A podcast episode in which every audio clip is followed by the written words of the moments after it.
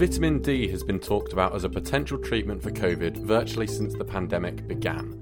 This claim surfaced again recently when Conservative MP David Davis shared the results of a Spanish trial which examined the association between the two. Tweeting a copy of a data table and graph, Mr. Davis claimed that the death rate in Andalusia had almost halved since the introduction of a supposed vitamin D policy. But there's no evidence of formal trial results to investigate, nor is there any further detail of this supposed policy of providing residents with vitamin D supplements.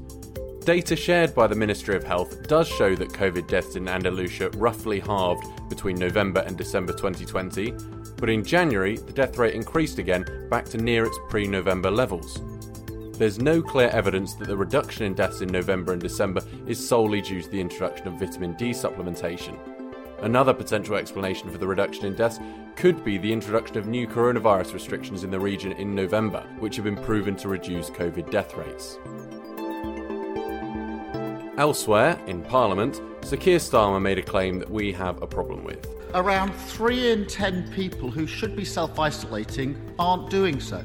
That's a huge gap in our defences. When we asked the Labour Party to explain that figure, a spokesperson said this was a reasonable estimate based on figures from Dido Harding, chair of the Test and Trace programme. Baroness Harding actually cited two different pieces of research. One was from internal test and trace research, which found that 40% of those who needed to self isolate had not fully complied, the other figure came from a University College London study, which found that 20% of people who were told they had come into contact with someone with COVID symptoms didn't isolate for the full 10 days required.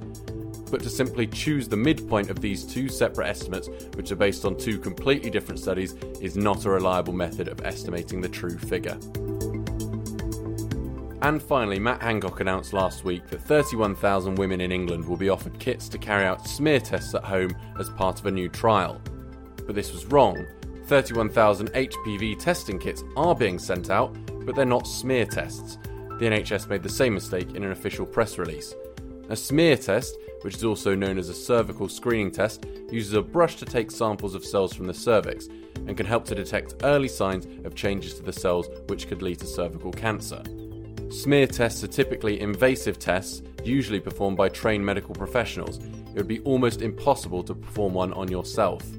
In reality, these new home testing kits involve swabs to test for HPV, which can be done at home and without assistance. The president of the Royal College of Obstetricians and Gynecologists asked us to stress these kits are not a suitable replacement for the traditional smear tests which are carried out by a healthcare professional. That's all from us this week. I'll be back with more of our independent, impartial fact checks at the same time next Friday morning.